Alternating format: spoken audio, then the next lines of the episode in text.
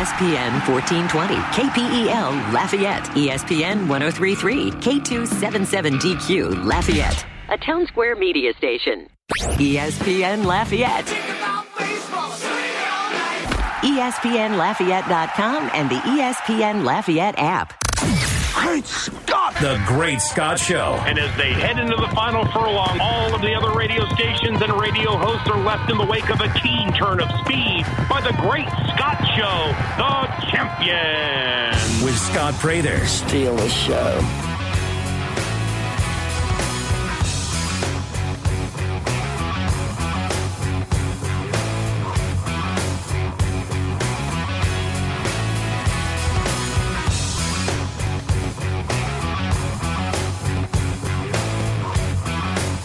Hello, everybody, and welcome in to the Great Scott Show on a Friday. Give me all you got.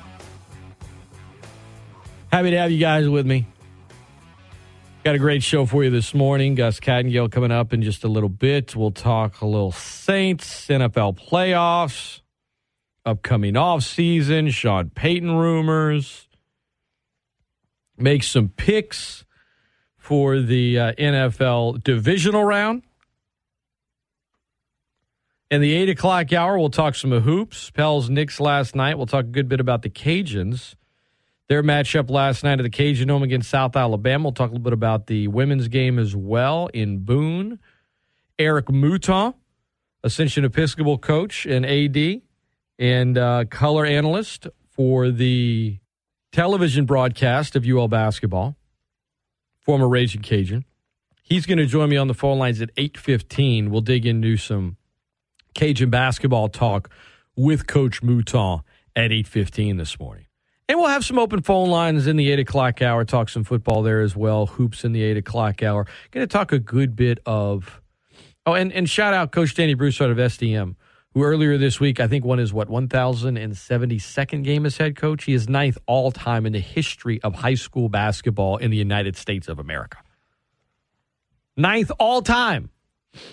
Shout out to my guy, Coach Danny. More hoops in the 8 o'clock hour. Want to open up the show tonight ranking the eight. Would you call them the Elite Eight? Would you call them the Grade Eight? Would you call them the, we're going to call them the Mixed Eight because not all teams are created equal. And when it comes to the eight teams left in the NFL playoffs, trying to rank the eight of them, eh, proved to be a more, a more difficult process than I thought. Number eight for me on the list is the 49ers. Yes, they just beat the Cowboys. Yes, they've got a kind of team in terms of how they're built to give Green Bay a game tomorrow night. And they've won eight of their last 10. When Jimmy Garoppolo doesn't throw an interception, they're really good. When he does, it can be dicey. They have a great head coach. I like Elijah Mitchell, obviously. But of the eight teams left, I have him eighth on the list. I have him eighth on the list. Number seven on the list is the Cincinnati Bengals. Their O line is suspect. They have some injuries. Right now, it's just Joe Burrow, Ja'Marr Chase. I mean, it's a crap. I mean, Joe Burrow's completing 75% of, of his throws in the last five games. In outstanding stuff. He and Ja'Marr Chase, just awesome. They have 21 big passing plays. That's the most in the NFL. Uh, next, next on the list, I think, is at 18. The Bengals have a lot of sizzle, and I like them, and I'm rooting for them. And I think they got a good shot against Titans, but they don't have a lot of steak. The Titans, my number six team on the list, they have a lot of steak, but not a lot of sizzle. And I think when you're if you're talking about eighth on the list, playing one on the list, not much of it. You're talking about seven on the list, playing six on the list, eh, you got a shot. Niners eight, Bengals seven, Titans six. Number five on my list of the Rams. Matthew Stafford threw 17 times against the Cardinals. Let's not act like he went out there and just exorcised all of his demons. Tampa's going to make him throw.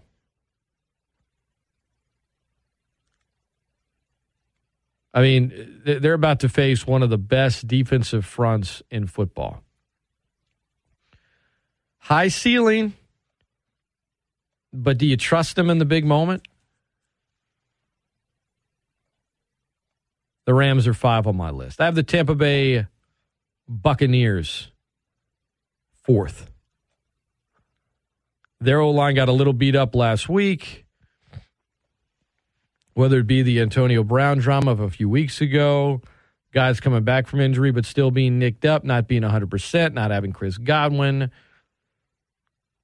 This Bucks team does not have the momentum at this moment in time that they had last year at the time. So I would put the uh, the Bucks at four. Number three to me are the Buffalo Bills. They they're coming off their best game of the season, the best game of the 21st century. They could not have played a better game against the Patriots on Saturday night. They scored a touchdown on every offensive possession except the last one, where they took a kneel down. Yeah, the wind chill was below zero. It's not going to be as cold in Kansas City. This is a Bills team that whooped up on Kansas City. Granted, that was all the way back in what? Week six? Week five. Back, in week five. So it's been a minute. It's been a minute since that game. You know, that was in early October. Here we are. It's January 21st. Be 22nd by the time the two teams play.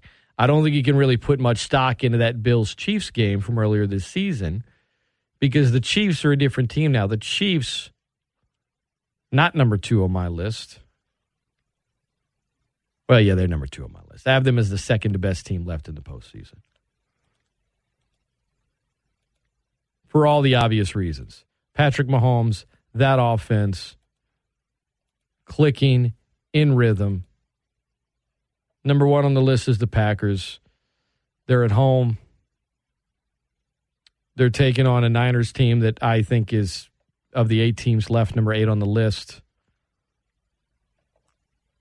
They have rest. Davante Adams. It's odd in that the games in Green Bay and the weather conditions favor the Niners style of play. Tell you what, if Green Bay played in a dome, they'd have more Super Bowls. As crazy as that sounds, at least under Aaron Rodgers. I mean, they, their offense is a dome type of offense. But this is a Packers team. They usually win in the divisional round. Now you get to the you know, get to the NFC Championship, we'll see. Green Bay is a six point favorite. They will win, they will cover. Weather forecast, I think, is 12 degrees for Saturday night, or, uh, yeah, Saturday night at Lambeau. Chiefs, uh, Chiefs Bills playing on the 23rd, excuse me, not the 22nd, playing this Sunday. We'll make some more picks for those games. That is coming your way. Up next, when Gus Kattengell joins me, we're going to talk a little bit about the Saints, the Sean Payton rumors, his future. We'll make picks for the divisional round. After that, we'll uh, talk some hoops, Cajuns, L's, among other things. Eric Mouton scheduled to join me at 8.15 this morning, guys. Give me all you got. Give me all you got on a Friday. Stick with it. This is Scott Prather It's the Great Scott Show. It's ESPN Lafayette, the best ticket in sports.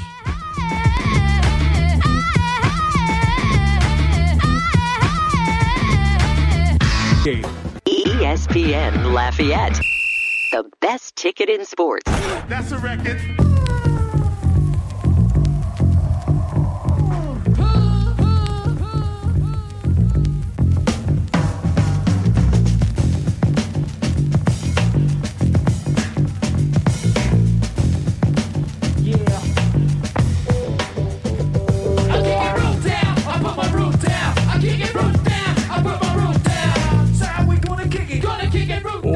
Back into the Great Scott Show on a Friday. It is the seven o'clock hour. Coming up at eight fifteen this morning, Eric Mouton will join me. We'll talk a little Cajun hoops and college hoops with him.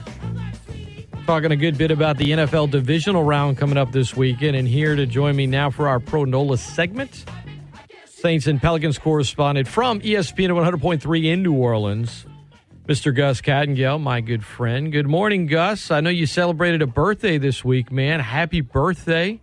Belated as far as uh, on our end here from ESPN Laugh. Good one. I did, man. It was uh, not too bad. Got to call a win on that Monday and uh, got to hang out with the family eventually when I landed back home at night, but all safe and sound and all good, man. Thank you. Good stuff, brother. Well, um, let's let's start with uh, the NFL. I want to talk some about this divisional round with you, but let's start with Sean Payton. Right?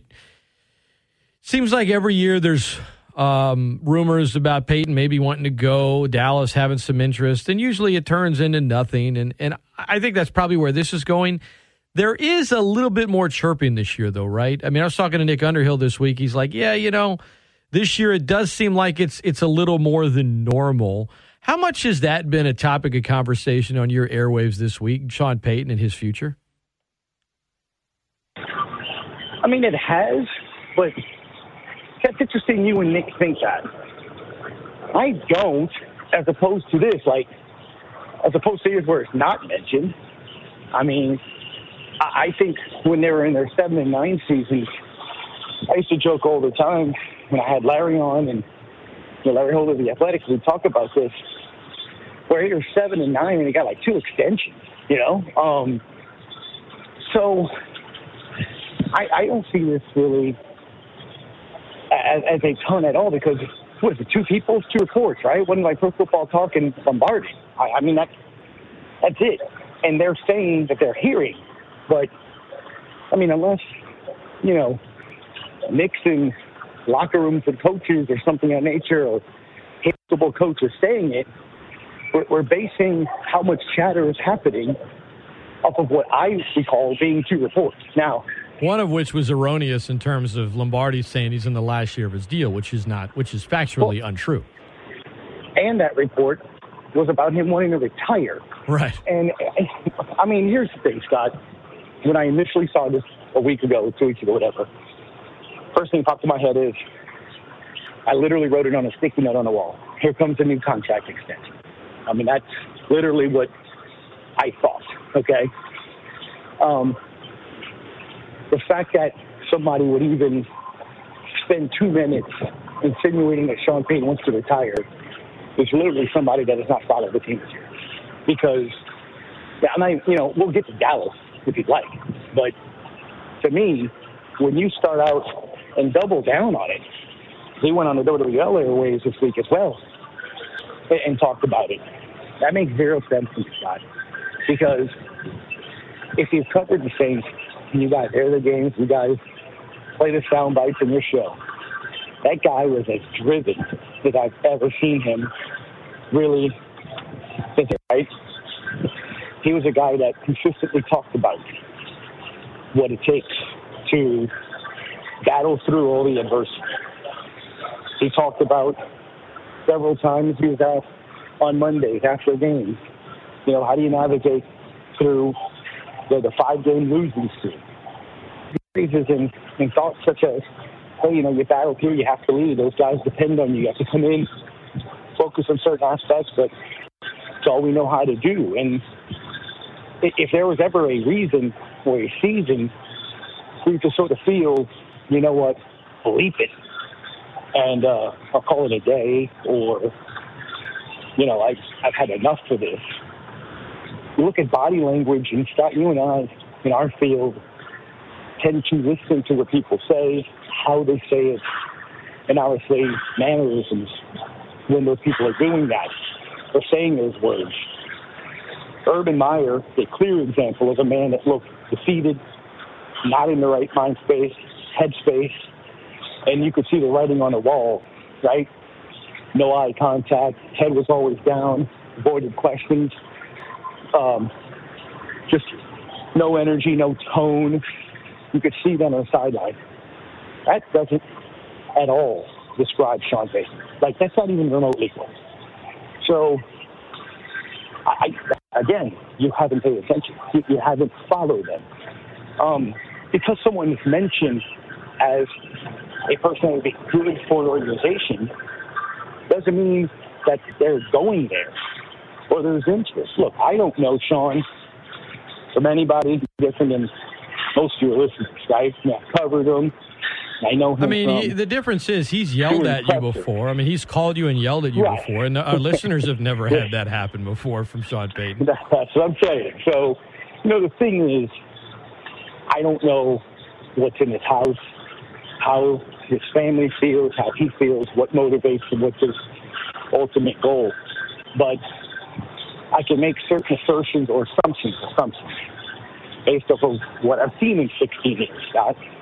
And I think it would take an awful lot for that man to jump into a circus for the sake of what national media wants you to believe because of a brand name. Okay?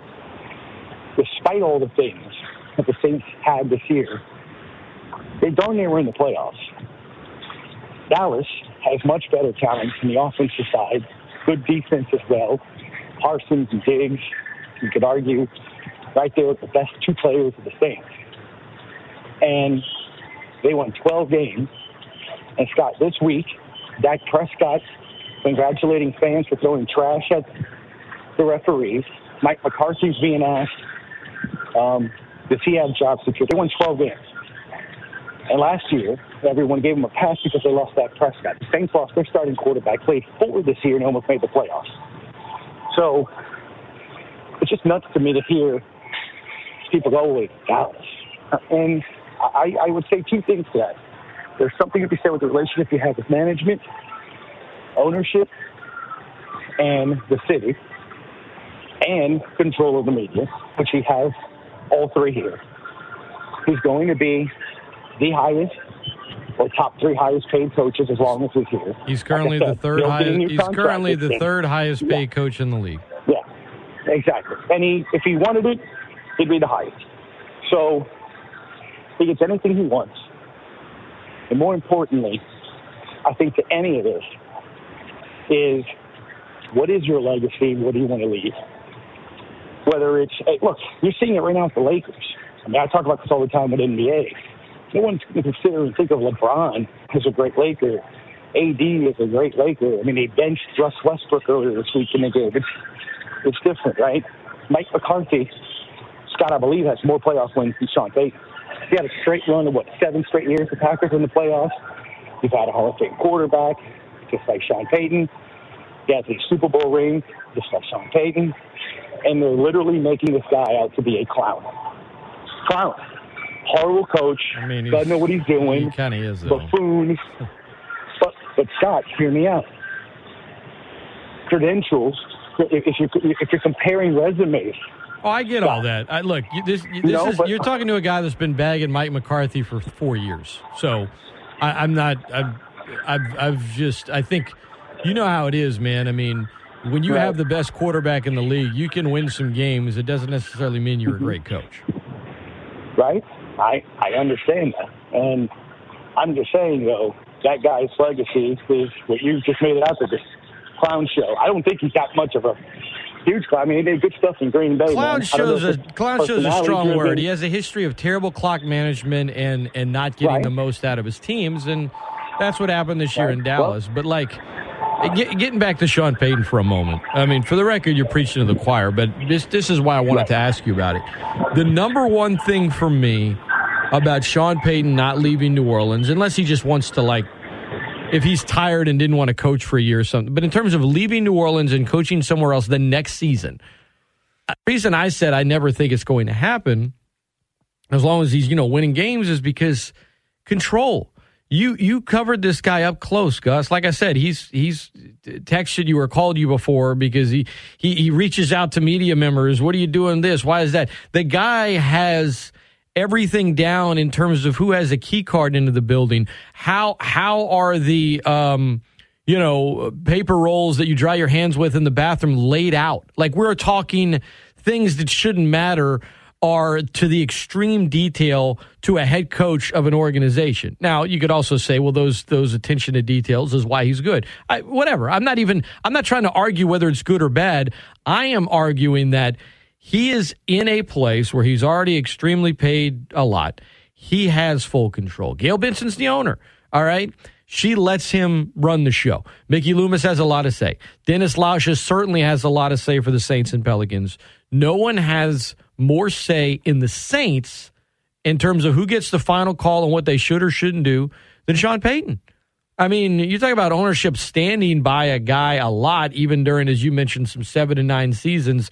You're talking about an organization, whenever you're a coach and it's like, hey, we got to make this happen. You got to do the cap, whatever you have to do. If you need to do this new assigning bonus, you got to cut this check today. The owner's like, sure, I'll do it. Here we go. Right? You don't get that at every single place. And Sean Payton, you know, I mean, as far as uh, Dallas goes, well, you've got an owner there that has been the GM. I mean, what's been the constant in the last 26 years for the Cowboys and their constant disappointment of coming up short? It's been Jerry Jones. I mean, what's been what's been the constant um, for Sean Payton. Certainly, you know, I, I, would say it wasn't like this in 06, but by, by the time 09 was done, what's been the constant there? He's had final say. He has he has had full control. You know, the other team rumored is, is Chicago. Uh, Chicago should make a trade. Well, you have to have an owner wanting to trade and a coach wanting to leave, and that's certainly not the case either. So he, in terms of his personality and what he values most, he has all of it right where he is. So I don't see why he would ever want to leave to go coach another team. If he wants to retire or go do broadcasting, which by the way I don't think he wants to do, that's one thing. But as far as leaving one team for another, it's never really made sense based on Sean Payton's values and what he gets as a head coach in New Orleans, Gus. Hundred percent, hundred percent, and you know you kind of laid out a plan, or really not even a plan, but just a lot of reasons. And look, it's one of the things that I said too. The succession plan came out a little bit ago, you know, last year. And I mean, I know that relationship is so close and so good because, as you mentioned, there's Lauscha, Loomis, or Benson. There's there's a mutual trust and partnership there. You know, I think everyone knows where everyone's place is. I don't think it's one of those situations where to remind each other of it. You know, hey, you do this, I got that. And there's just there's a, there's a trust that everyone's doing what they can do best for what's best, if that makes sense. And when you were going through just now the relationship you have with ownership, I mean, Jerry Jones gives a press conference in the hallway after every game and makes comments on play calls and players. That's not going to change. And even if he steps aside, you have what Stephen Jones and other Joneses, all those guys doing that. The, the only it has to be like 15 mil a year and control of player personnel. Like that's the only way that guy would go there. If that's not in the cards, I don't see. Now I think his personality I mean, you've seen it in Belichick, even Tomlin's strong enough. They can handle the media. I agree with you. It's a lot easier to handle the media here. And they can be more relaxed on it. But, man, I look at it like this. And you know this, Scott. You remember when Rita was in line to possibly run the team and own the team before the fallout, right. the time that is why I feel so strongly as to why I don't think he'd jump into this. That was a toxic relationship. That you didn't have to ask very many people about how he felt about that.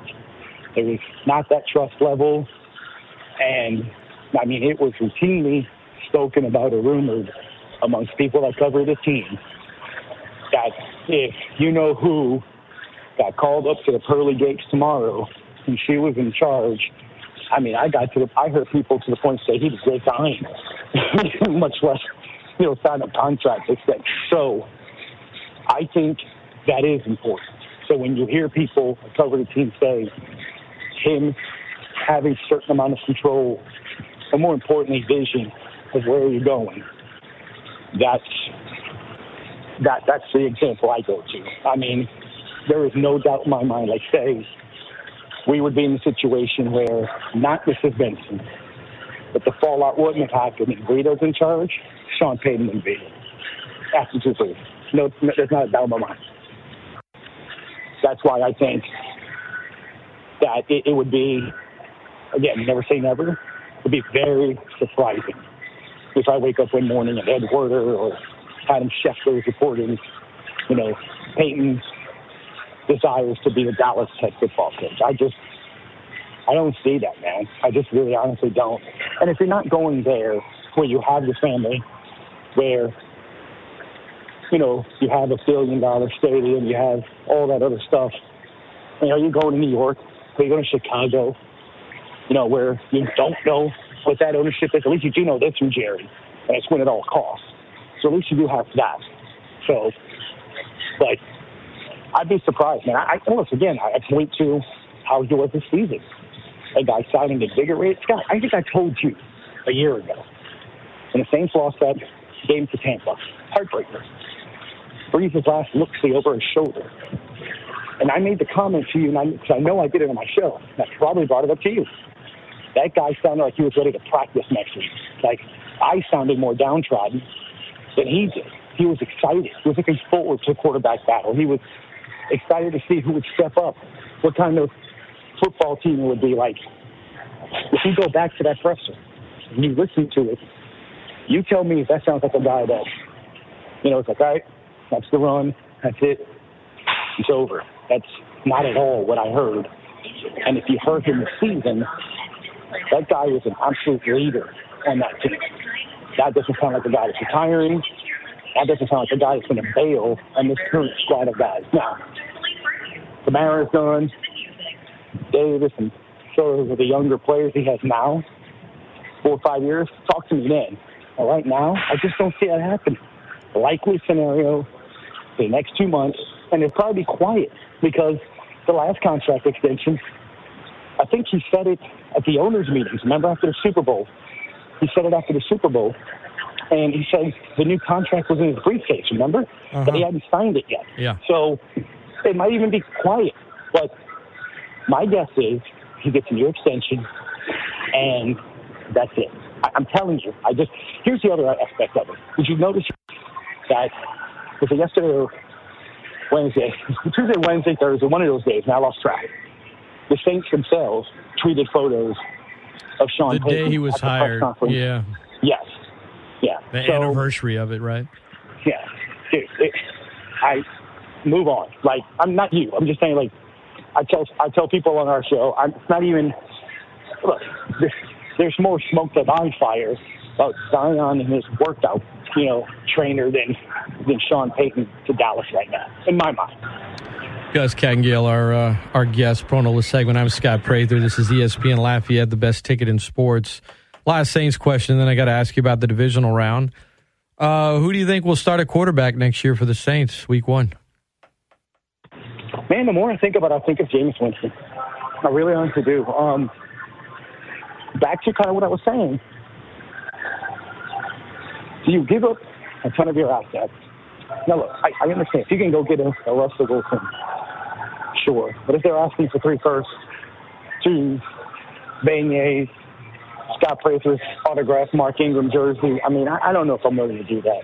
I don't. I don't want you to part with that, Scott. So, I just look at him being in the locker room in, in, in Atlanta.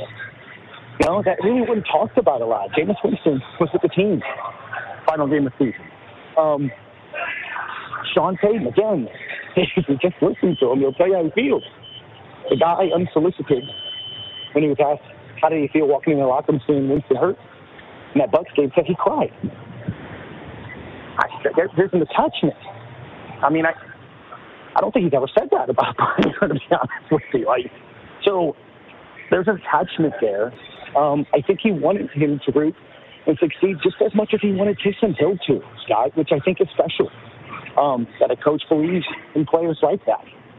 Um, but I, I think the more I look at it, and somebody on Twitter Wednesday posted some uh, some Jameis Winston highlights before he got injured, and the throws and some of the national commentary and how they think he can do and all this stuff. And man, look, I think if he and that offensive line with the receiving corps other season. And I know you can sit there and say, well, look, he's rehabbing, but I don't know, man. I just, two years, bring it back, see what you got. Use your draft picks to improve your O line, add to the receiving corps, strengthen the D if you lose a player or two. And um, and I don't think you're that far off. So, you know, I I don't know, man. I, I think there's there's a handful of options here. And I was even thinking earlier this week, Jared Goff or something of that nature. You know, I'm just thinking that guy beat Drew Brees.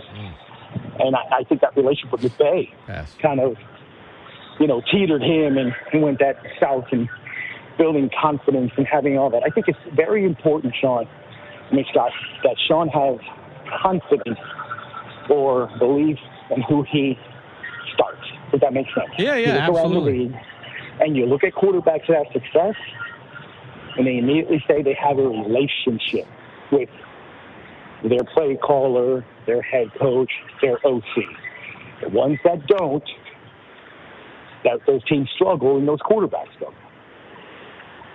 Gus Kattengell, our guest. Uh, let's shift gears. Want to ask you about the playoff games tomorrow: Cincinnati at Tennessee, and then San Francisco at Green Bay. Um, uh, the Titans, of all the the four teams left in the AFC, are the ones I guess being taken the least serious, even though they're the one seed, which I'm sure Mike Vrabel loves. Um, I, I'm sure he loves to use that as as a way to to get his team going. Then you got the Bengals who finally got over the hump. It took them 31 years. They finally won a playoff game. Joe Burrow's like, yeah, we're not going to celebrate this. We expected it. You know, on to the next. He's got a a moxie about him that's undeniable. Uh, and you know, I think Cincinnati's kind of riding on the the the train of a lot of people rooting for us right now. This is cool. This is fun. We're relevant. Tennessee's just sitting there in the wings. You know, I, I, I picked Cincinnati earlier this week when I was making some picks. And then the more I talk about it, the more I start leaning back toward the Titans. Uh, they have Derrick Henry back. But then, you know, it's like I, I, I overthink it, Gus, because one hand, look, the Titans are the one seed. On the other, you know, I, I saw this team lose to, to Pittsburgh. I saw this team lose to the Jets. I saw this team struggle at the end of the season to put away the Texans. The Texans with Davis Mills at quarterback when a one seed was on the line. So I'm I'm kind of back and forth here. I do think the Titans are the better team. They're at home. Um, maybe I'm switching back to Tennessee. I don't know. Help me make this pick. Where should I lean, Cincinnati or Tennessee? Well, I'll tell you that I, I'm all Bengals. I am Team Bengals. Who day, who dat. I'm all Team Bengals. I'm all about it. So I obviously want them to win. Yeah, yeah. Um, I, I'm rooting for Cincinnati as well, but Right. I, you know, but what do you Um, think? Who do you think's going to win objectively? Well, yeah. Objectively, I think the AFC is open. I mean, you look at probably the best matchup over there in the AFC, and that in KC, you would think, Uh-huh. right? Yeah. Um, people wrote off KC early in the year, and then they wound up winning with eight straight or something. Buffalo lost to the Jags, but you know they're capable with Josh Allen to be able to make a play and and do that. I, I think, man, you have to have a quarterback that can make an elite play or two, right? And I just don't buy Tannehill. I, I just don't. I do buy Vrabel. I think he's very underrated, man. I don't think a lot of people talk about the jobs that he does. Yeah. His teams aren't always pretty. You know, it's almost like Belichick light to an extent, right? They don't have that sexy, you know, Hall of Fame quarterback like they do with Brady, but his teams play solidly. So, Yeah. Some of the earlier Patriot teams, right? Yeah. Like early, Yeah, you know, yeah. you know, like oh the 01 team, the 02. It's I, I I guess I'm with you. Like if Tennessee, it's it's all about like I think both the games on Saturday, right? The the home team in the AFC, the road team in the NFC, San Francisco, and Green Bay. They they want to control the tempo, right? They want to control the tempo. They want it to be a ground and pound physical type of game. Cincinnati, I think, would prefer, even though, you know, Mixon's good, I think they would love to have Tannehill having to throw it a bunch. And San Francisco wants to control the clock by just run formation you to death. You know, Elijah Mitchell, Deebo Samuel, catching passes, running the ball at wide receiver. They they want to these it's all about dictating pace. And I think for Tennessee, if they do that, they win. But if Cincinnati can get any kind of a lead and it forces Tannehill to try to win the game, Cincinnati's going to the AFC Championship. Tennessee dictates the pace and is able to run the ball effectively. They're going to win. and and they might even win double digits. I, I if it's a mix of the two, now we're in for a good game. Uh, I guess I'll stick with my pick for Cincinnati. I think Green Bay is going to beat San Francisco, but boy, from a matchup standpoint, oh, Green Bay's at home. Green Bay's at home. Green Bay doesn't have the strongest, you know, defensive line, and and you know, there in terms of what San Francisco does well. It San Francisco's secondary is is um, I think Aaron Rodgers can throw on them. I think he can throw on them a lot. But can San Francisco have some of those long drives? I mean, that first drive they had against Dallas was. I mean, I don't like the Niners at all, but I mean, I objectively, I got to say that thing that was a thing of beauty. I mean, all of the different angles, the formations, what Shanahan was able to do on that opening possession where they had the first 15 plays scripted. I um, I'm I'm I'm I'm taking the Bengals and I'm taking the Packers.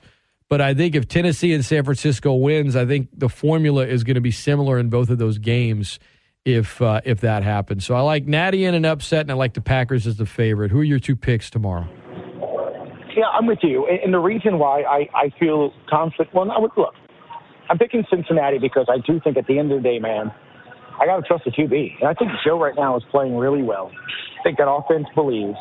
Um, the problem is they hadn't been there. So how did they handle that environment? Be, having your first playoff game at home, you know, you could argue, is, is it harder? because you have that pressure. Right. I mean, Drew even Ah, talked about it. True. Um, you know, where um, that NFC Championship game, they felt it all week. Oh, you know, he everywhere they went, man, people were reminded you can't lose this game. We have to go to the Super Bowl. And, you know, that last drive, that was the wobbliest passes Drew Brees has thrown in his career. Thank God they Remember, he had Pierre. Thomas. Thank God they had Pierre Thomas. I mean, dude, he, he was he was holding on to that ball, didn't want to turn it over. So I, I do think there's there's a sense of with, with Joe and the Bengals. You know, I keep using the phrase this week. Why not? And I, I, I just the, the way he talks, the way they look at it, they're just chill. They're like, why not? Why not us? They got nothing to lose going into Tennessee. And and then you know their reward will be Buffalo KC, and they went toe to toe with KC. I think that when I spoke to Ben Baby this week of ESPN who covers the Bengals, and and I mentioned that game because KC, you know, was on a eight game win streak. I mean, and they went toe to toe with and they held Mahomes to, to something obscene like no TD passes or, or no first downs or something like that in the second half. Like he he did, and their defense did a pretty good job on it. Um, I think the key is Trey Hendrickson if he can play.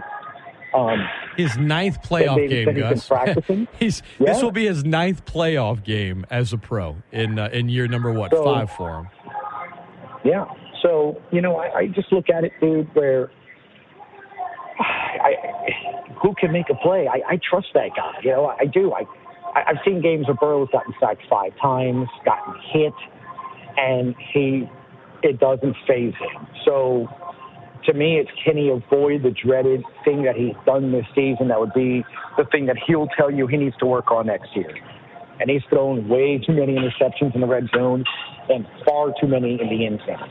If they can score, Scott, when they're in there, and especially a touchdown, the Bengals are winning this game. I just I, I trust their offense. Here's the thing: everybody's bringing back. Well, Derrick Henry's back. Derrick Henry's back. Derrick Henry hasn't played. So he may be fresh in the first quarter. How is he going to feel in the fourth quarter? He hasn't played. Does he have the stamina? I mean, I, I don't know um, if that's logical to think that he can just walk in and play four quarters and carry the ball 40 times. If he can, I'm not doubting it. The guy is a beast, but you know that Tannehill's going to have to make some plays. So I, I'm, I'm interested in that one, and I'm with you. I, I, I think the 49ers, though, Scott, when I it goes back to who do you trust, dude? And the 49ers don't trust Garoppolo, but I trust Aaron Rodgers. And I think Aaron's good for the NFC Championship game, and that's where he struggles. You know, when you look at it, I, I, I, I got, I got Packers, I got Bengals. I know here we go again. I'm agreeing with you. Uh, who who will Green Bay play on Sun uh, uh, next week if they win? Either Tampa Bay or L.A. You know the Rams. Credit to they played well. The Cardinals looked terrible, um, really bad. I mean, it, it you, that Monday night game felt like you watched that first two drives. You're like, well, this is over. Um, and then you got Tampa Bay, who is you know they their line got a little hurt last week. They're I don't know. They they don't have that same maybe it's a good thing for them. I have no idea, but they don't seem to have that same wave of momentum, right, that they had last year in the postseason as a wild card team. Uh, I know Tampa Bay's at home. I I I think the winner of this game is going to lose next week. Put it that way. Um, but I think I'm I think I'm taking Tampa because they're at home, um, and because you know the Rams they're just their offensive line doesn't do it for me. They don't. And you know Whitworth might not play. He's questionable. We'll see. They're just. They're, I look at Tampa Bay's defensive line as the key to this game, and why I think Tampa Bay is going to be able to win a game over the Rams. I think Tampa's going to go to Green Bay next week. I'm taking the Bucks in this game. Yeah, I got. um I just don't trust the Rams, man. I don't know what I'm going to see. They they have all the all the potential. They got all the talent. Um, I, I wish you know that was the same Aaron Donald that we saw this past week, two weeks ago against San Francisco. He had zero sacks. You know, um, but again, I I just think too with, with Tampa, it'll be interesting to see how they handle that offensive line. But Scott, I go back to this.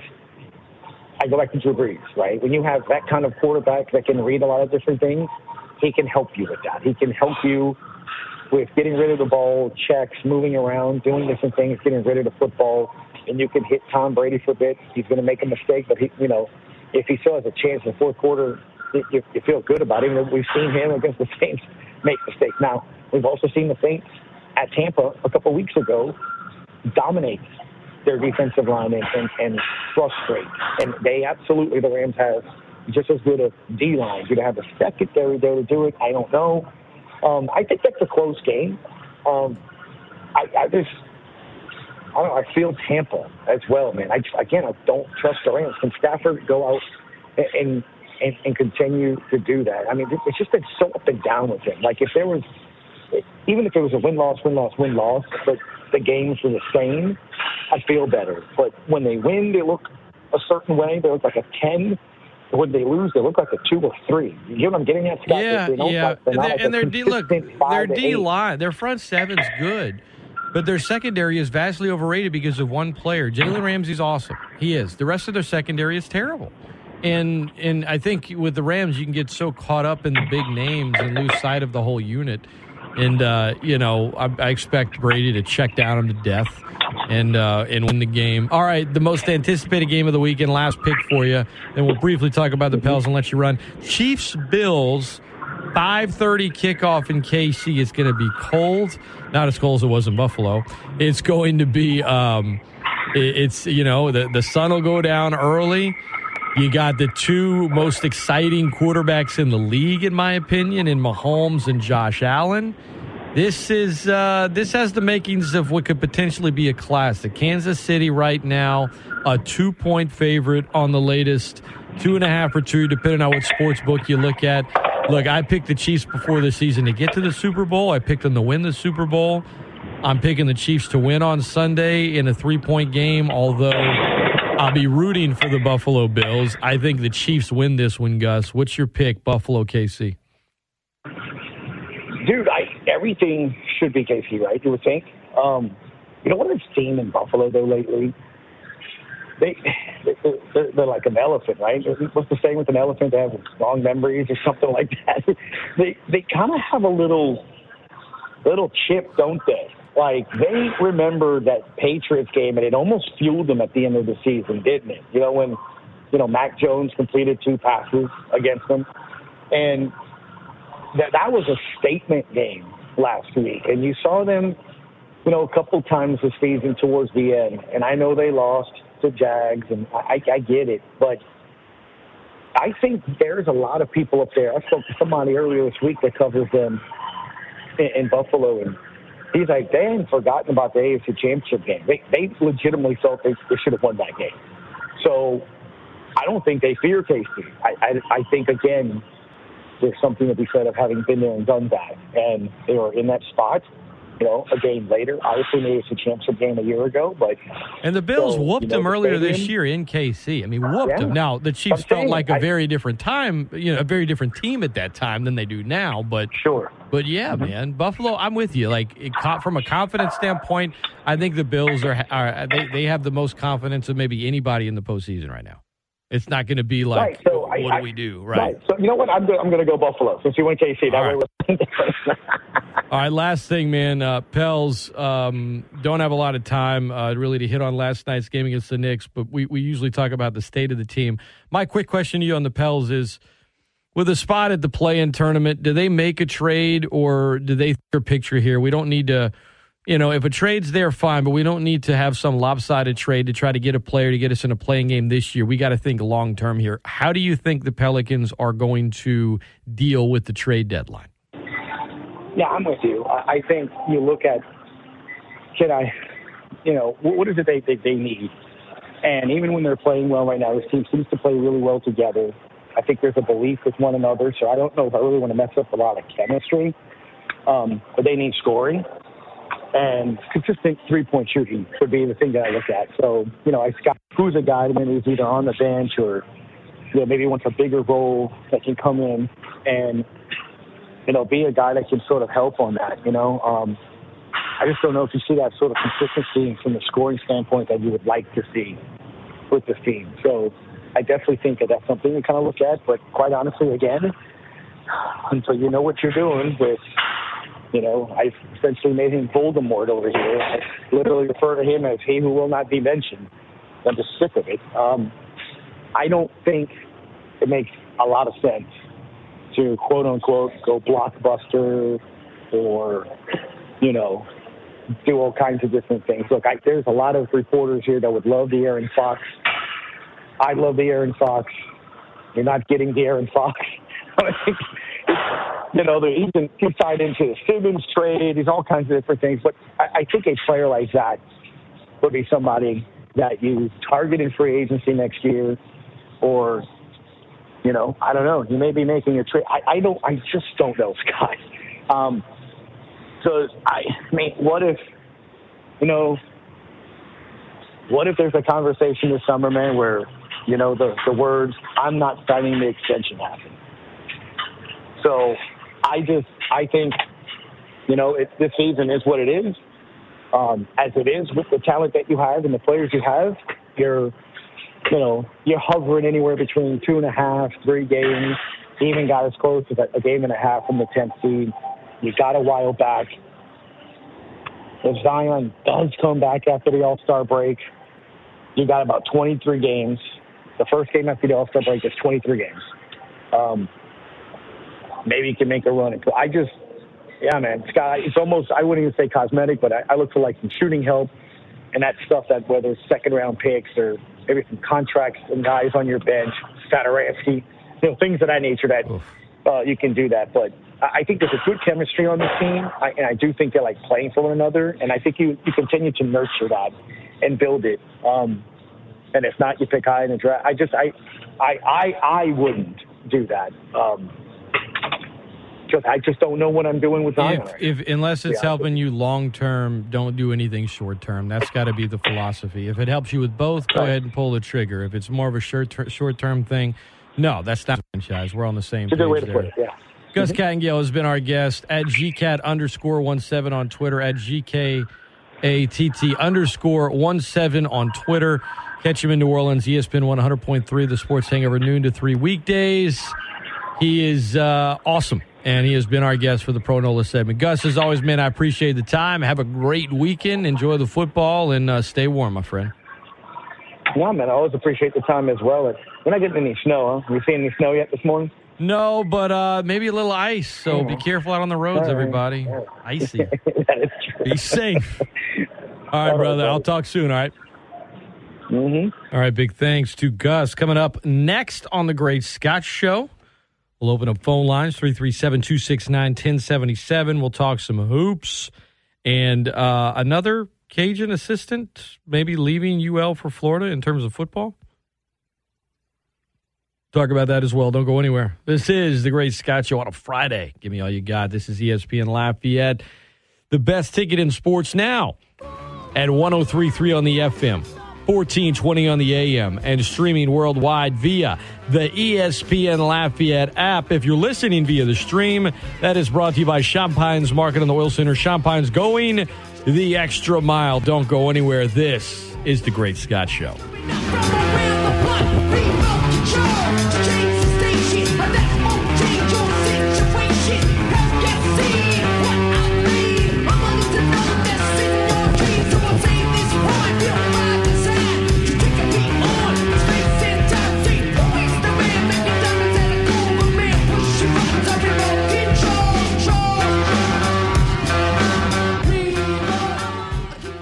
Up, guys? I'm here to tell you about the DraftKings Sportsbook that's coming to Louisiana. I'm not talking about the fantasy aspect of DraftKings, which is awesome. I'm talking about the actual sportsbook because it won't be long until you can bet on all your favorite sports from the comfort of your own home. And to celebrate, DraftKings Sportsbook is giving customers $100 in free bets when you sign up before they go live. That's right. DraftKings Sportsbook giving 100 bucks in free bets just for signing up today. No deposit required. It's bringing their experience as a leader in daily fantasy sports to the sports betting world and have created one of America's top-rated sportsbook apps, DraftKings Sportsbook. In the meantime, while they're preparing to launch the DraftKings Sportsbook in Louisiana, you can play right now for huge cash prizes with the DraftKings Daily Fantasy Sports Contest. Download the DraftKings Sportsbook app now and use code 1420 when you sign up because when you do, $100 in free bets to use on mobile sports betting in Louisiana as soon as it hits. That's code 1420 to get $100 in free bets instantly only at DraftKings Sportsbook. Gambling problem? Call 1-877-770-STOP. Must be 21 or older. Louisiana only. Availability varies by parish. Eligibility restrictions apply. See DraftKings.com slash sportsbook for full terms and conditions.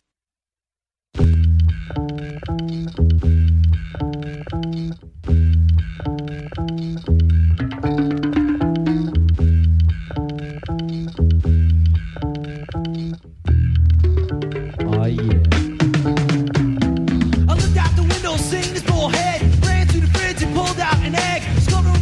he had no hair. Launched that shot, he was caught out there. Saw the convertible driving by. Loaded up the slingshot, let one fly. Well, welcome back Fine, he didn't have one, put him in check, correct. into the Great Scott Show. A symbol of life across Coming at you on a Friday. It is the 8 o'clock hour. Eric Mouton scheduled to join me in about 15 minutes to discuss little Cajun hoops and that um,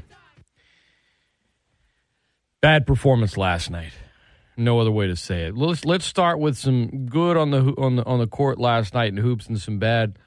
Um, Pelicans go to the Garden and uh, whoop up on the New York Knicks.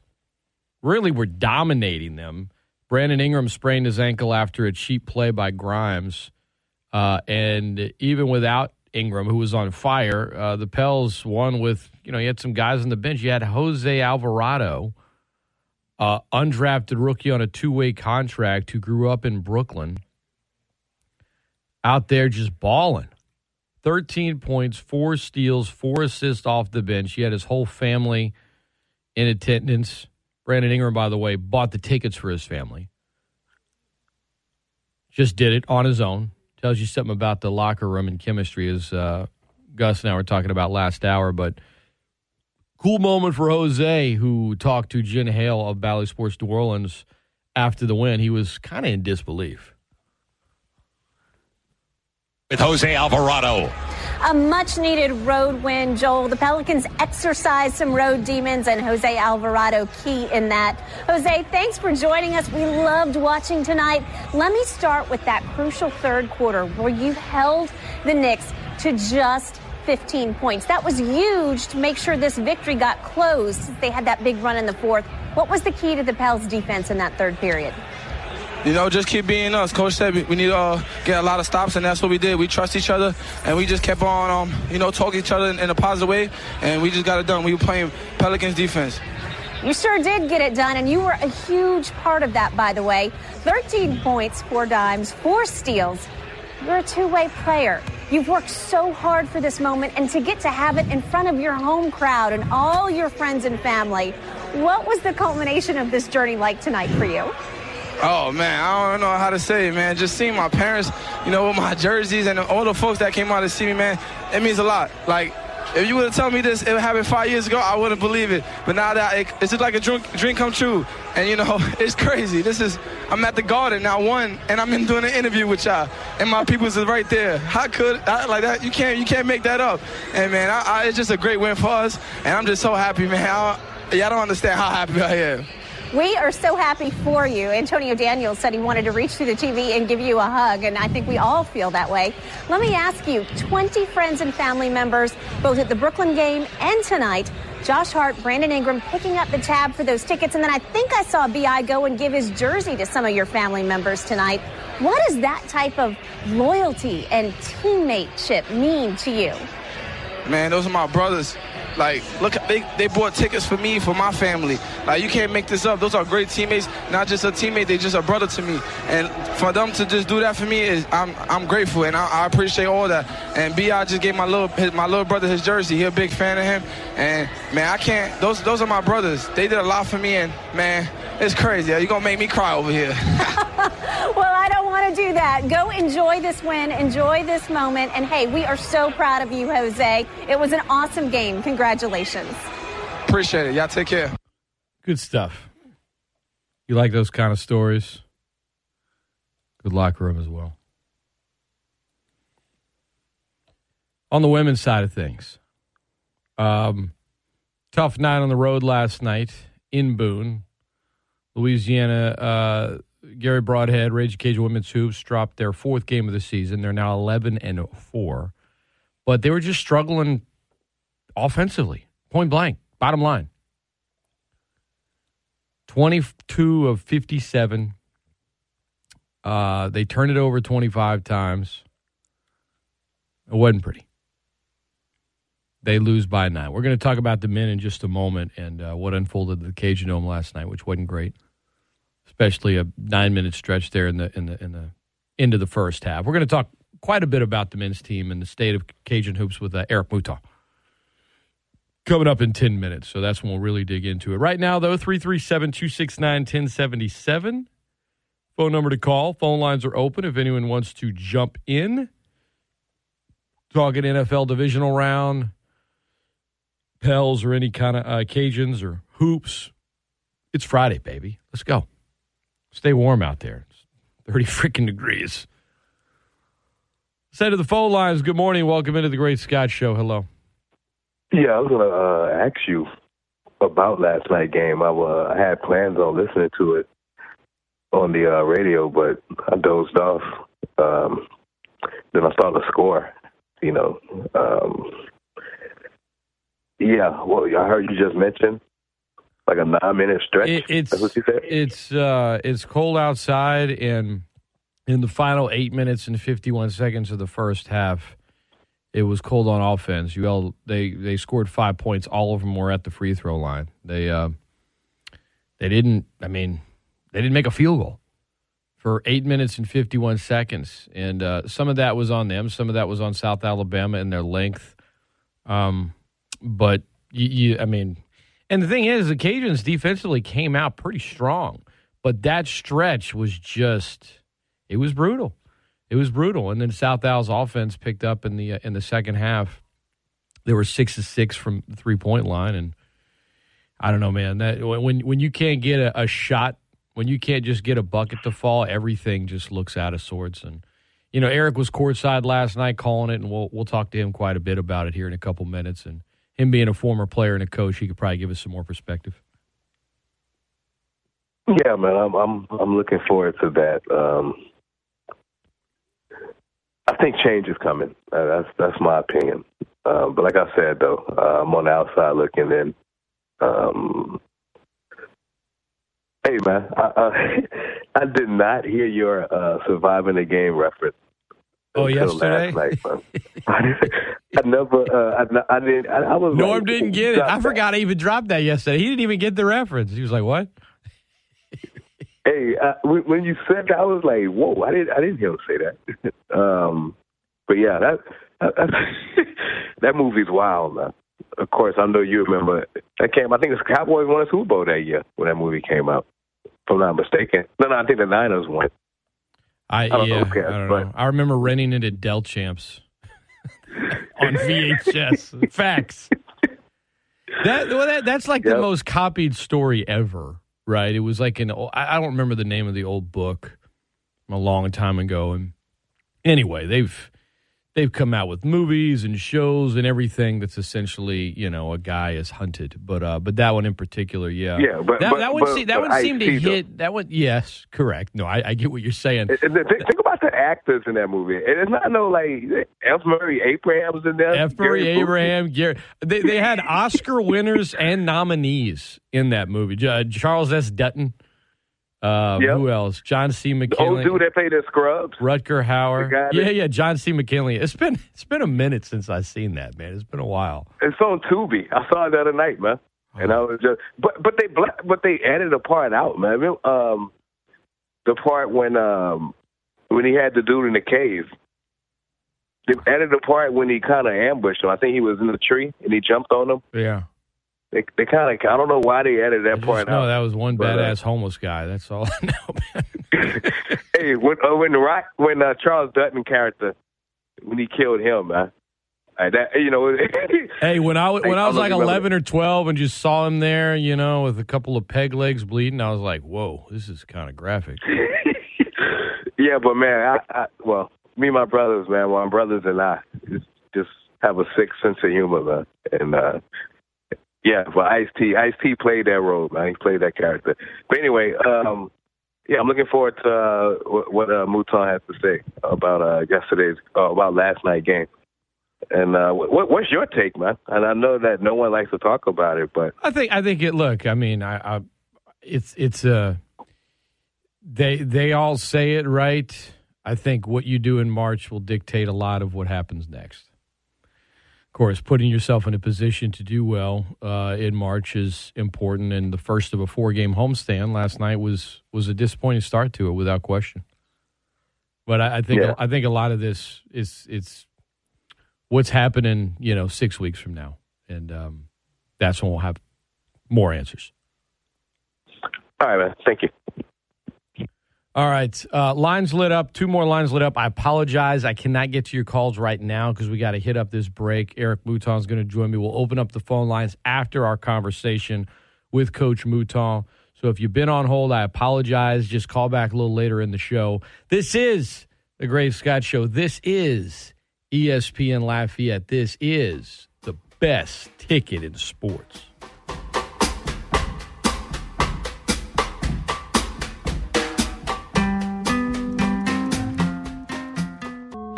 ESPN Lafayette. The best ticket in sports. He still hasn't given up his dream of becoming a member of the Beastie Boys.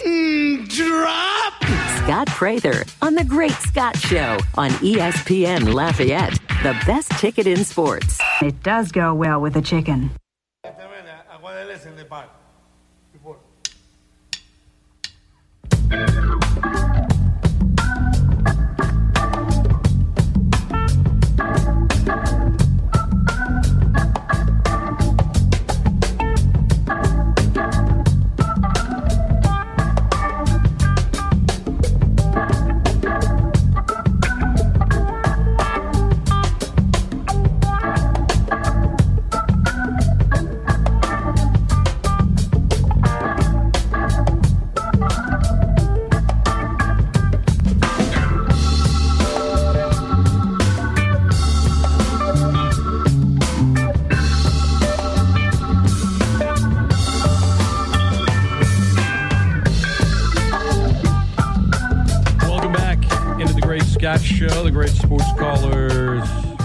Think Take. I keep saying I dropped the acronym, and then apparently it comes out sometimes. Look, we all have off days.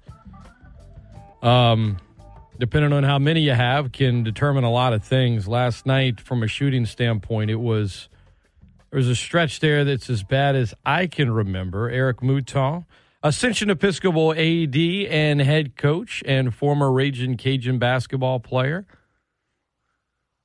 no stranger to uh, the game of basketball, native of this great area, and he joins me now. Good morning, Coach. How are you today?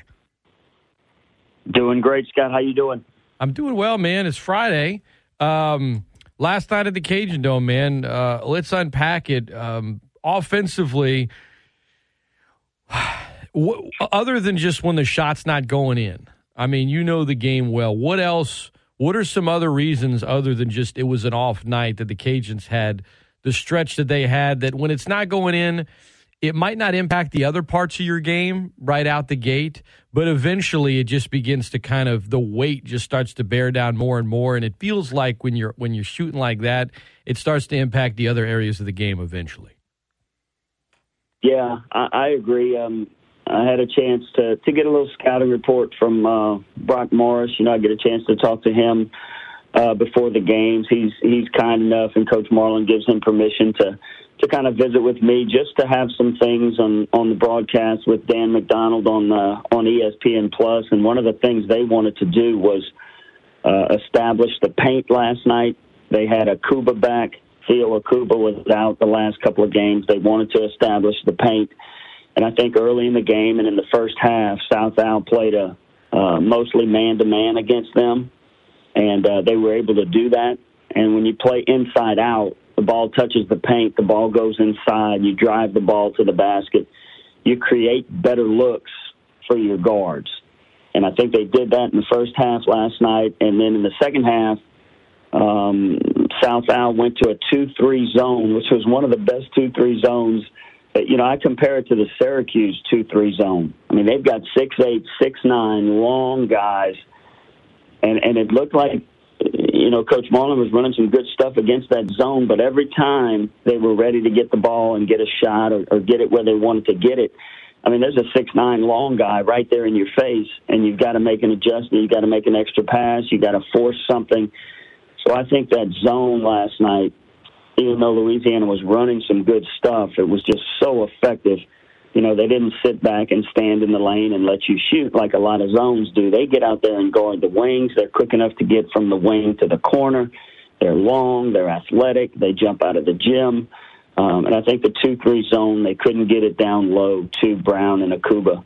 And uh, it just forced some, some tougher shots, some late clock shots. And uh, I think that was the difference in the game. So, am I maybe focusing too much on the rough stretch where they didn't make a field goal in, in the last 851 of the first half, and maybe not enough about the Cajuns' defense in the second half? Because in the first half, the defense was there, and I think the Cajuns what they out rebounded Jags by like 15. But that second half defense by the Cajuns, as I was, I guess I was kind of alluding to the question earlier, Coach. When when you're struggling offensively, how difficult is it to not let it impact your defense? And do you think that had any impact on the Cajuns' defense in the second half, or did they just get a little too lax? I think Michael Thomas said after the game, we just got a little too lax on defense. And you know, when the other team hits a couple of good shots, man, I don't know. You you got to you got to keep your foot on the pedal. And it seemed like last night defensively, from what I was uh, listening to and, and got to watch some of the second half, listening to the uh, almost the whole game on the radio, it just it wasn't. I don't know. There was there was a noticeable difference in the Cajuns' defense from the first half to the second half. Yeah, they had, um, and I think one of the reasons for that is uh, Tyrell Jones, a point guard from South Alabama, who was a four-star recruit out of Chicago, wound up going to Auburn for a couple of years. Last night was his first game back, and he was a difference maker, man. Nine points, five assists, five rebounds, and uh, very hard to contain up at the top. Um, and with a couple of young guards up there, you know, Trajans up there, uh, along with AU, and then you had Michael Thomas, like you mentioned. Um, Jalen Dalcourt had a chance to try to guard him, but I think he was the difference in the game. Strong, tough, you know, about a six-one guard um, that can get into the paint and make good decisions, and he can also finish. And with the athletes they had around him, um, I think trying to contain him, and they they ran a few ball screens for him, and they also ran a ghost screen for him, which is you run out there and then you slide your best shooter to the opposite wing, which kind of slides and, and, and gets the defense's attention to that side of the court. And you got an explosive guard like that, he's able to get into the paint. So I think containing the basketball with some of our young point guards um, um, hurt us on the on the defensive end. And then again, you make shots; it's kind of compounded, and um, you know we dominated on the glass, but they just got too many good shots and too many good high percentage shots in that second half. Yeah, yeah. I mean, uh, it, it was it was discouraging. It was just one game, but it feels like this season has been what 16 games into it, coach, like ups and downs. I remember talking to you early in the season when you saw some of the new guys in the first few games and saw, I guess, a glimpse of what they could be. Then they lost some games. Then conference play starts. They get these great wins on the road, shorthanded. They come home. They get another big win and OT, and then now you've dropped three. It's kind of been this this swinging pendulum one way or the other. Um, how do you like? How do you feel about this team in the next six weeks in terms of what they can be? How do you feel about them today versus how you felt about them at the beginning of the season? I still have a lot of faith in them. I still think that um, that there's enough talent there to to get it done.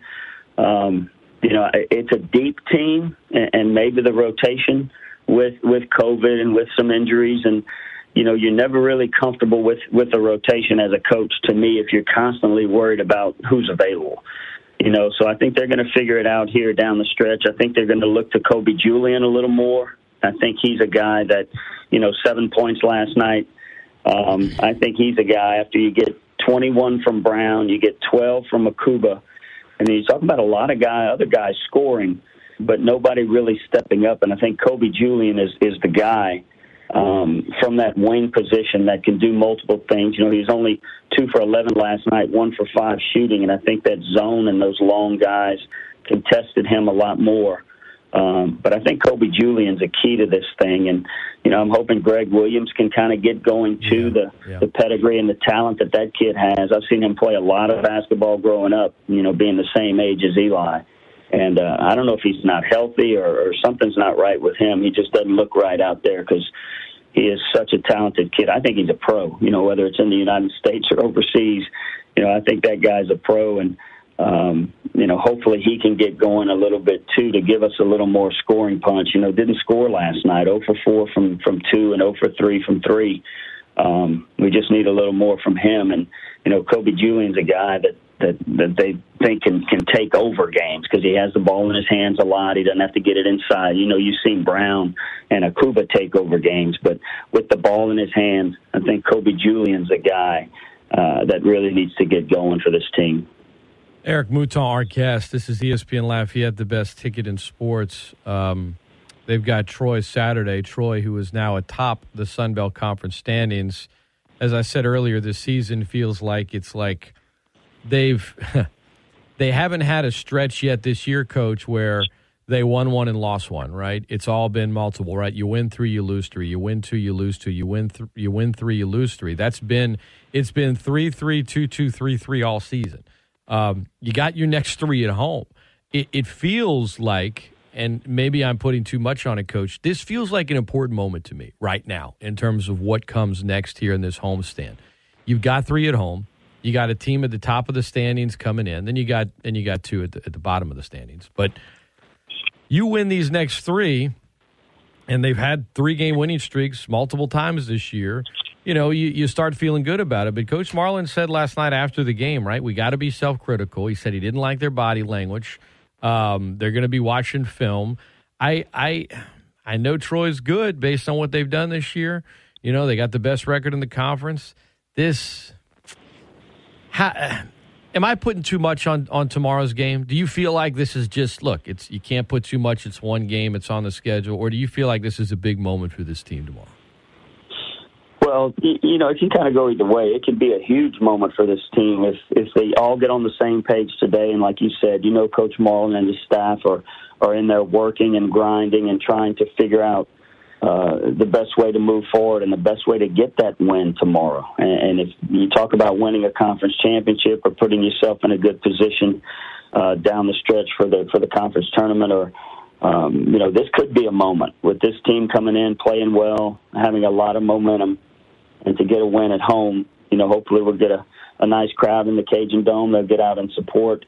Uh, I know do have a few uh, high school basketball games that are being moved to tomorrow. Actually, my game is being moved to tomorrow. Ice. Um, because of the weather uh, today and, and Loreauville being canceled. But, you know, hopefully we can get some a nice little crowd out there behind these guys and, and try to get them to turn the corner and try to get them to get this big home win on Saturday and you know that could send you on a on a winning streak and to, to, to compete against some of the top teams in this conference.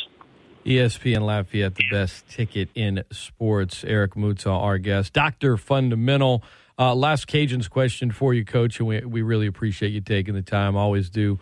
Um, what what in your mind? There's a number of things that obviously the team needs or has, right? Whether they're they're doing well right now or struggling in an area. Give me one specific area of this team that you feel like maybe is the biggest key to to, to fueling this team in the right direction. And I think shooting the basketball is always important. It leads, it, and it's contagious. I think South Alabama last night, you know, struggled in the first half from three, and then the second half, you know, they hit one, they hit two, and next thing you know, they hit all six. They go six for six from three in the second half. So I think, uh, you know, shooting the basketball, I think your inside presence is there with Brown and Akuba. Uh, I like the way Trajan Wesley has been playing. The, the little point guard uh, has been tough. It looks like he's 100% healthy. You know, he's a little undersized at five nine, but but Scott, it's not how big you are; it's how big you play. And uh, he's been playing. He's been playing well and playing tough. And, and I think those perimeter threes and making shots and, and one or two guys hitting a few, and then having it be contagious and having the team, you know, just shoot with confidence and feel like they can make shots because they rebound the ball, they dominate inside. Um, you know, it, it seems like they do a good job uh, in, a, in a lot of other aspects, a lot of assists because it's a, it's an unselfish, balanced team. Uh, but I think stepping up and knocking down threes, um, and kind of that being contagious and letting and letting that take over. You know, we're six for 22 from three point line last night for the game, um, and then you know if we can improve on that, we get to the line, we make free throws. So. I think shooting some threes, shooting some three balls, some deep threes, and, and getting it, getting it rolling, and getting it, having it be contagious, and, and go from there. Eric Mouton has been our guest. Yeah, I, I think there's some things we know uh, about this team that are consistent, and there's other things that we've seen it good at times. Other times it, it leaves somewhat some to be desired. But I, I feel like this team kind of goes as far as their guard play is going to take them at this point. You know, um, you know Brown, Akuba, those guys inside, but. That's where it is. You being a former guard yourself, you're a basketball lifer coach. You know the game certainly better than me and many others listening. I'm not going to let you leave without talking about your own squad. I know you guys were scheduled to take on Loreauville tonight, but Ascension Episcopal, you guys are uh, 14 and 8 on the season, if I'm not mistaken, 4 and 2 in league play. And if I have the numbers off, you can correct me. But um, how, how are you feeling about your team's um, you know season thus far? And you know what what comes next? Tell us a little bit about the Blue Gators on the hardwood. Yeah, we are, uh, like you said, having a good year. We're up to actually 17 wins this year. Not bad. Um, My bad, coach. I didn't mean to short you. I didn't mean to short you. Hey, baby, coach, we got to get everyone we can take. man. 17. can take. 17 wins this Yes, year. sir. And we're right in the mix in district. Our district, you know, normally Franklin, West St. Mary are, are head and shoulders above everybody else, but I mean, everybody's right there with a couple of losses. They've had a couple of losses. We did lose to Franklin um, this earlier this week, but um, you know our guys are playing well. Uh, our starting five with Austin Mills, Luke Gidry, Nelson Elmore, Cade Dardar, and um, and Cole Colligan. We got three of those guys off the football field, and um, seems like we're, we're we got our legs underneath us. We're playing well. We went through the tournament season, went play Coach Danny's Sunkiss shootout, went to Coach Jake over at Teurlings, played in the tournament over there, held our own tournament. So, uh, you know, it's district time right now. We've never won a district championship at Ascension in boys basketball. There's a lot of banners in that gym, and uh, there's not one for, for boys basketball. So I think over the next couple of years with the guys that we have, uh, I think we have a chance. So, so Loreauville tomorrow night, our game actually got bumped and then we've got West St. Mary on Tuesday to finish up the first round. So um, we are right where we need to be. And again, they're both home games tomorrow and Tuesday, so we've got to protect our home court and uh, and keep ourselves right in the mix in this district race.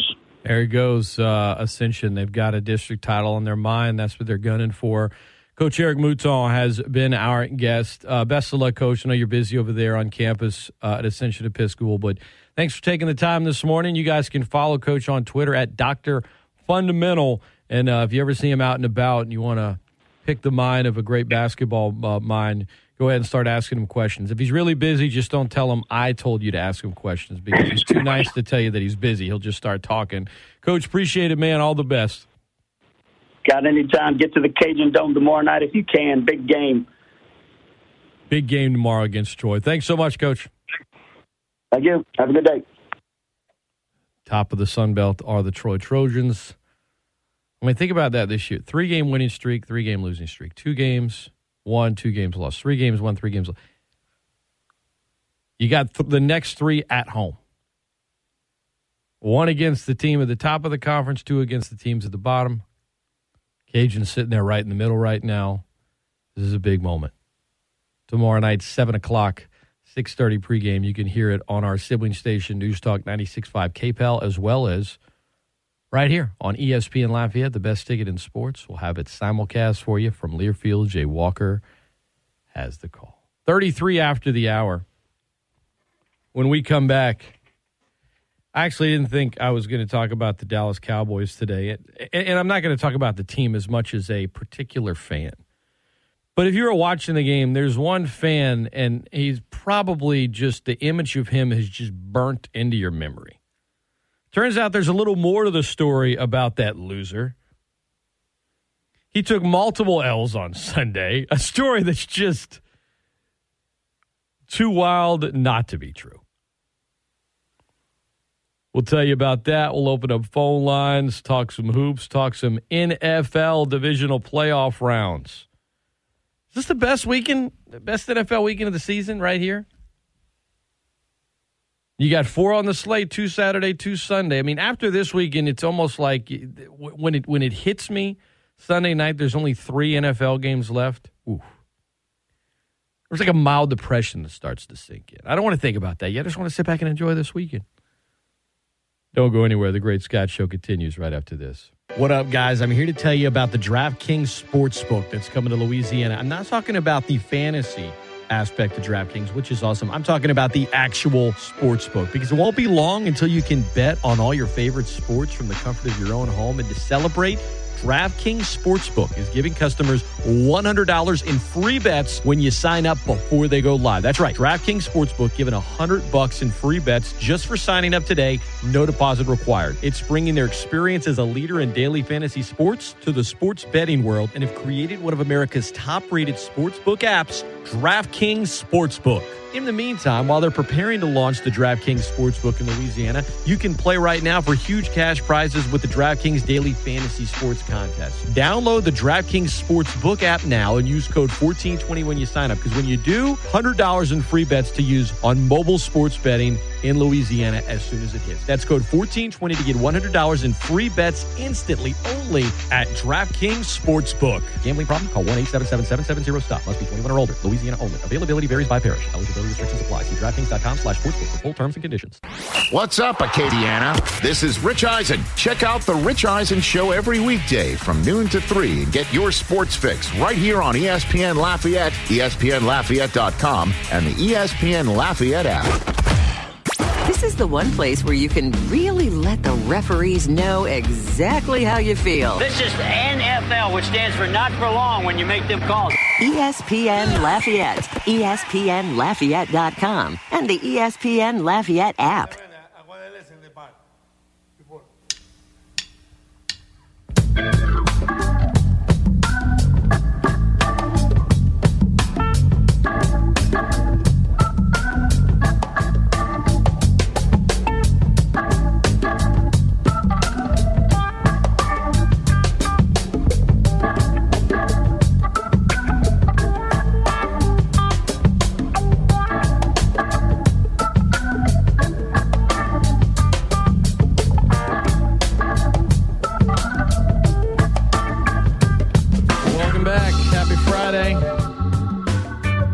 Scott Show, ESPN Lafayette, the best ticket in sports.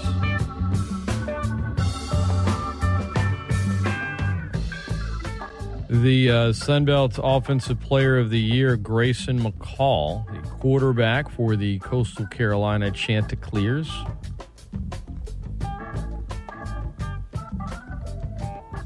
Going to miss spring practice because of off-season surgery. School didn't provide any additional details. I remember he missed a couple of games in the season with an upper body injury that he suffered against Troy, and there was some talk, and their head coach Jamey Chadwell and sporting his mullet was like, I don't know if we'll see him again this year. He ended up coming back playing and played well. You know, I know their their uh, their team and their fan base talks a lot of trash. Also won a lot of games. They were eleven and two. Biggest reason, in my mind, the Coastal Carolina has had the run they've had the last two seasons is because of Grayson McCall. And uh, he's coming, you know, he can recover from the injury nicely, they'll, they'll be good again next year. But if they ever lose that cat, or if he misses significant time or the injury, they would they would be a different ball club. You know, when you have an an elite quarterback at any level, high school, college, pro, you can overcome a lot of things on a roster. A lot. When you don't, if you have an average quarterback, you better have a good roster. If you have a bad quarterback, well, better luck next year. You know, looking at the NFL playoffs and the teams that are left, the one seed that's getting no respect, that's getting.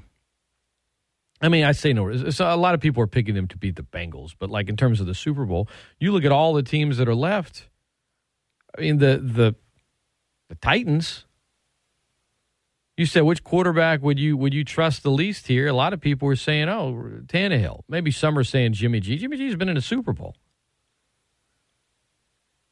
I might tell if if you're having the discussion, it's either Tannehill or Jimmy G in terms of the weakest QB left in the postseason. But what do the Niners and the Titans have? Power run game, great guys in the trenches, get after the quarterback. You know, if if you gave one of those two teams a Rodgers, a Josh Allen, a Mahomes, they'd be the favorite. They'd probably they'd they'd meet in the Super Bowl. Be the overwhelming favorites right now. They probably would have had the buys. Both of them. Tennessee did have the buy, even with Tannehill. I, I don't know why I even I don't know what it is about the Bengals. Really is just the quarterbacks. That's it. I, I probably should pick the Titans considering they're better in the trenches. They're better in the run game and Cincinnati's kind of beat up in the trenches right now. Tennessee comes to play. They beat the Bills and the Chiefs, the two teams left in the AFC. And then on the other hand, they lost to the Jets and they lost to the Texans. And they, you know, it's like Tennessee. I guess this is the best spot for them because they're playing really good teams in the playoffs. Just call that first playoff game tomorrow the Jets Bowl. The New York Jets, as bad as they are, beat both the Bengals and the Titans this year. All right, before we take a quick phone call, the Cowboys fan. You can read more about this over at ESPNLafayette.com or on the ESPN Lafayette app. But the span of, of shots across AT&T Stadium when it became apparent the Cowboys were in trouble and some of the fans were crying and some of them were just in total denial they had the one shot of this loser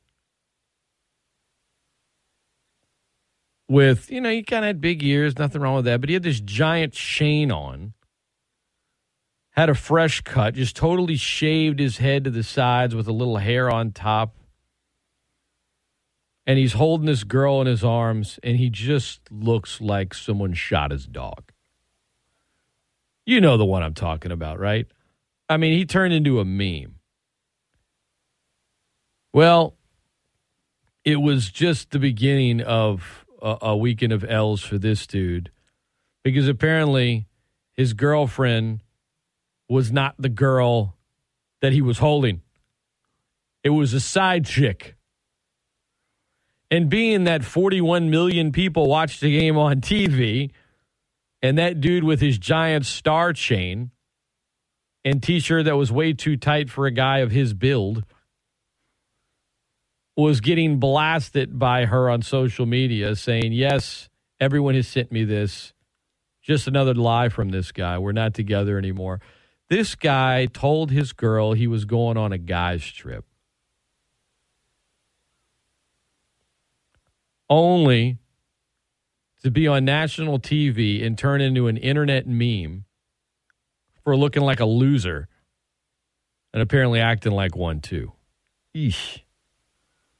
Check out the full story over on our website. All right, time for a quick phone call before we hit up another break. Good morning. Welcome into the show. Good morning, Scott. How you doing this morning? What's up? Well, I got a lock of the week, and it's not who you're going to think it is, but I think the lock of the week is uh, Tennessee over uh, Cincinnati.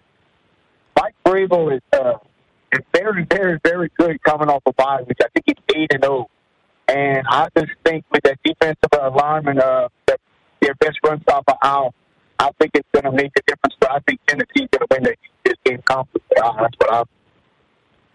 Yeah, I think if i i for Cincinnati to win, it, it's going to take Tennessee turning the ball over. I do believe that.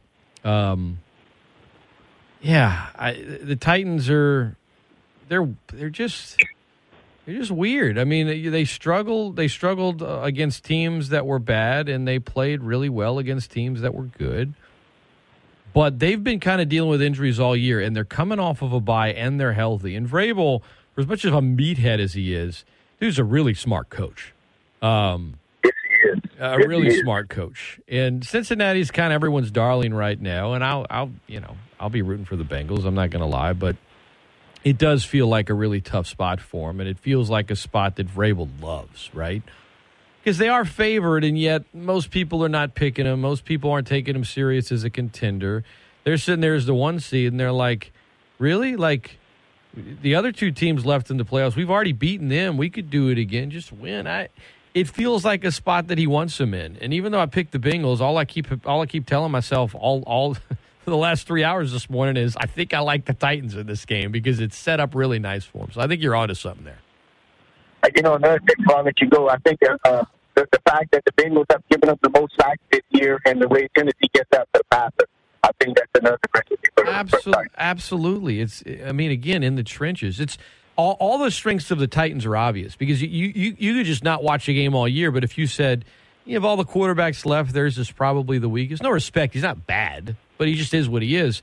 I think everyone would say, well, obviously, if they're the one seed, then they have a strong run game and they're great in the trenches, and it's like, yeah. And Derrick Henry's back. My thing is like, Derrick Henry, this dude, he, he meets with the media, and they're like, "So how you feeling?" He says, "I feel pretty good. Other than um, you know the steel plate I have in my foot, I feel great." It's like, wait a minute, you just other than the steel plate I have in my foot, right? Is he is his stamina there? Is his conditioning there? Because this is what they want to do. They want to hand tractor Zito the ball, and and just you know uh, win in the trenches. And if he can, if he can be the bell cow that you've seen him be, um, uh, you know, when he's at his peak, then he might rush for 200 yards. But if his, if the steel plate, you know, if he came back from the injury too soon, if his stamina is a little off, maybe that's the window Cincinnati needs. But I, uh, Tennessee loses this game if Ryan Tannehill turns the ball over. If he doesn't, they win. I really think it's that simple. You know, another thing to to forget uh, when AJ Brown and Julio don't have played for them, they have that that's their best uh, winning percentage. They they've even played better without Henry. But when Jones and Brown are playing together, that's when they they got the best winning percentage. People overlook that. They both playing, buddy, you have a good weekend. Thank you. They're both playing. I think Vrabel would rather just have like you know three catches for round two for Jones, and a whole lot of rushing yards. A whole lot of rushing yards. Trey Hendrickson cleared concussion protocol. The Pro Bowler, former Saint, who will be playing in his ninth playoff game tomorrow. All right, we're going to push back the break and um, put two of them together to end the show so we can keep the phone calls coming in. You guys have been patient this morning. Appreciate the call, Melvin. Let's get back to the phone lines. Good morning. Welcome into the Great Scott Show. Hello. Hey, good morning, Scott. Hey, Coach. Hey, just want to mention, in fact, you just mentioned about Derrick Henry. Yeah, you hit it on the head. Wow. Derrick Henry is all of those things you described. And he's an unusual character for me, too. I hope that everything is healed, and I hope that he's at his best because his team will need him, their fans will need him. And if Derek is, I'll take a, I'll take an 80, 83 percent, eighty five percent Derek in tomorrow in this weekend's game. And if they are ready for this, it's gonna be a battle. Joe Burrow and them now. Let's not um, X them out. Joe and them, they they're clicking. The thing I want to see them do is play sound defense. and and try to try to limit Tennessee to anything, maybe some field goals. And if they could keep their defense, keep that offense from scoring, Tennessee's offense, join them. I truly believe that Joe, Joe, if Joe is hot, Jordan could take this game. The game I'm really interested in is the other one, that AFC game with the Chiefs and the Bills. The Bills fans, they want that get that that championship. They want to play in that next week. The Bills fans are on a mission again. They trying to win another Super Bowl. I'll wrap it up with this. And they feeling it. They can go into Kansas City and beat Kansas City this weekend. But here's the thing. Kansas City ain't gonna let you come rub them up right now in their own house. So if you want to see a collision, a smash mouth football, y'all pay attention to that Chiefs and Bills game. Whoever wins that game, man, they're going to need some massage and some whirlpool after that game, and it's going to be cold. Y'all have a good weekend, guys. Talk to you later. Thank you, Coach. Appreciate the call, man. Whew. A lot of you are just going to be sitting in this weekend watching football because it is cold. Be careful out there, everybody. Low today is 29. High is 25. It's cloudy. It's windy. 20% chance of showers. Tomorrow morning, the low is 26 degrees.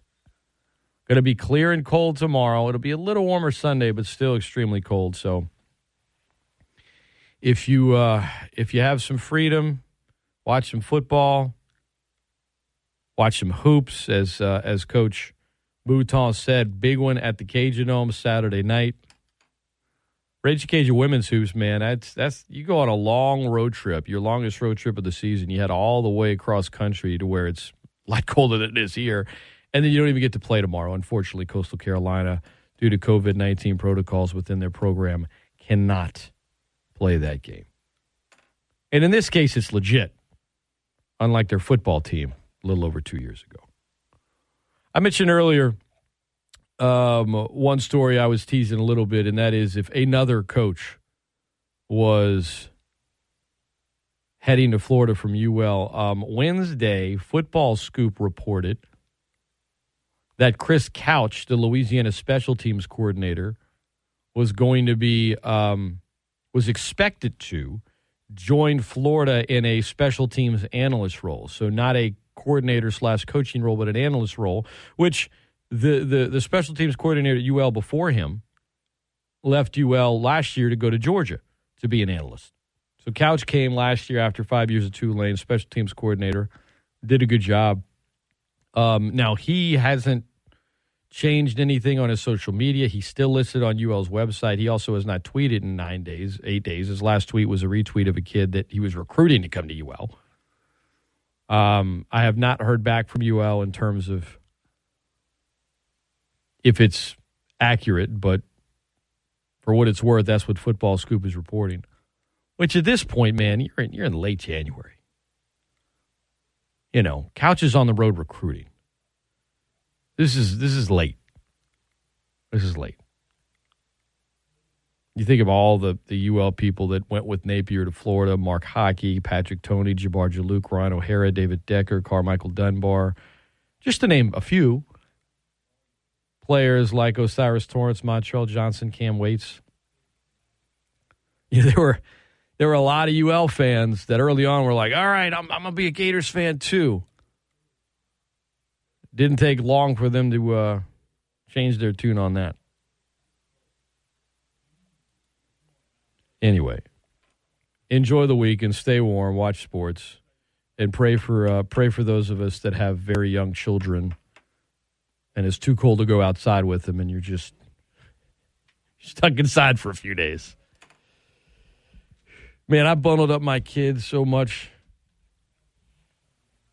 It's freezing one of these days. Not not like it is now. It was like like you know high thirties. Went outside. That wind started blowing. They were they were so stir crazy. They wanted to get outside of the house, and then had them in like three layers. They got outside, went around the block once. They're like, "We're done, Dad. This is come on, we're done." Yes, I get it. It's different in the north. I don't care.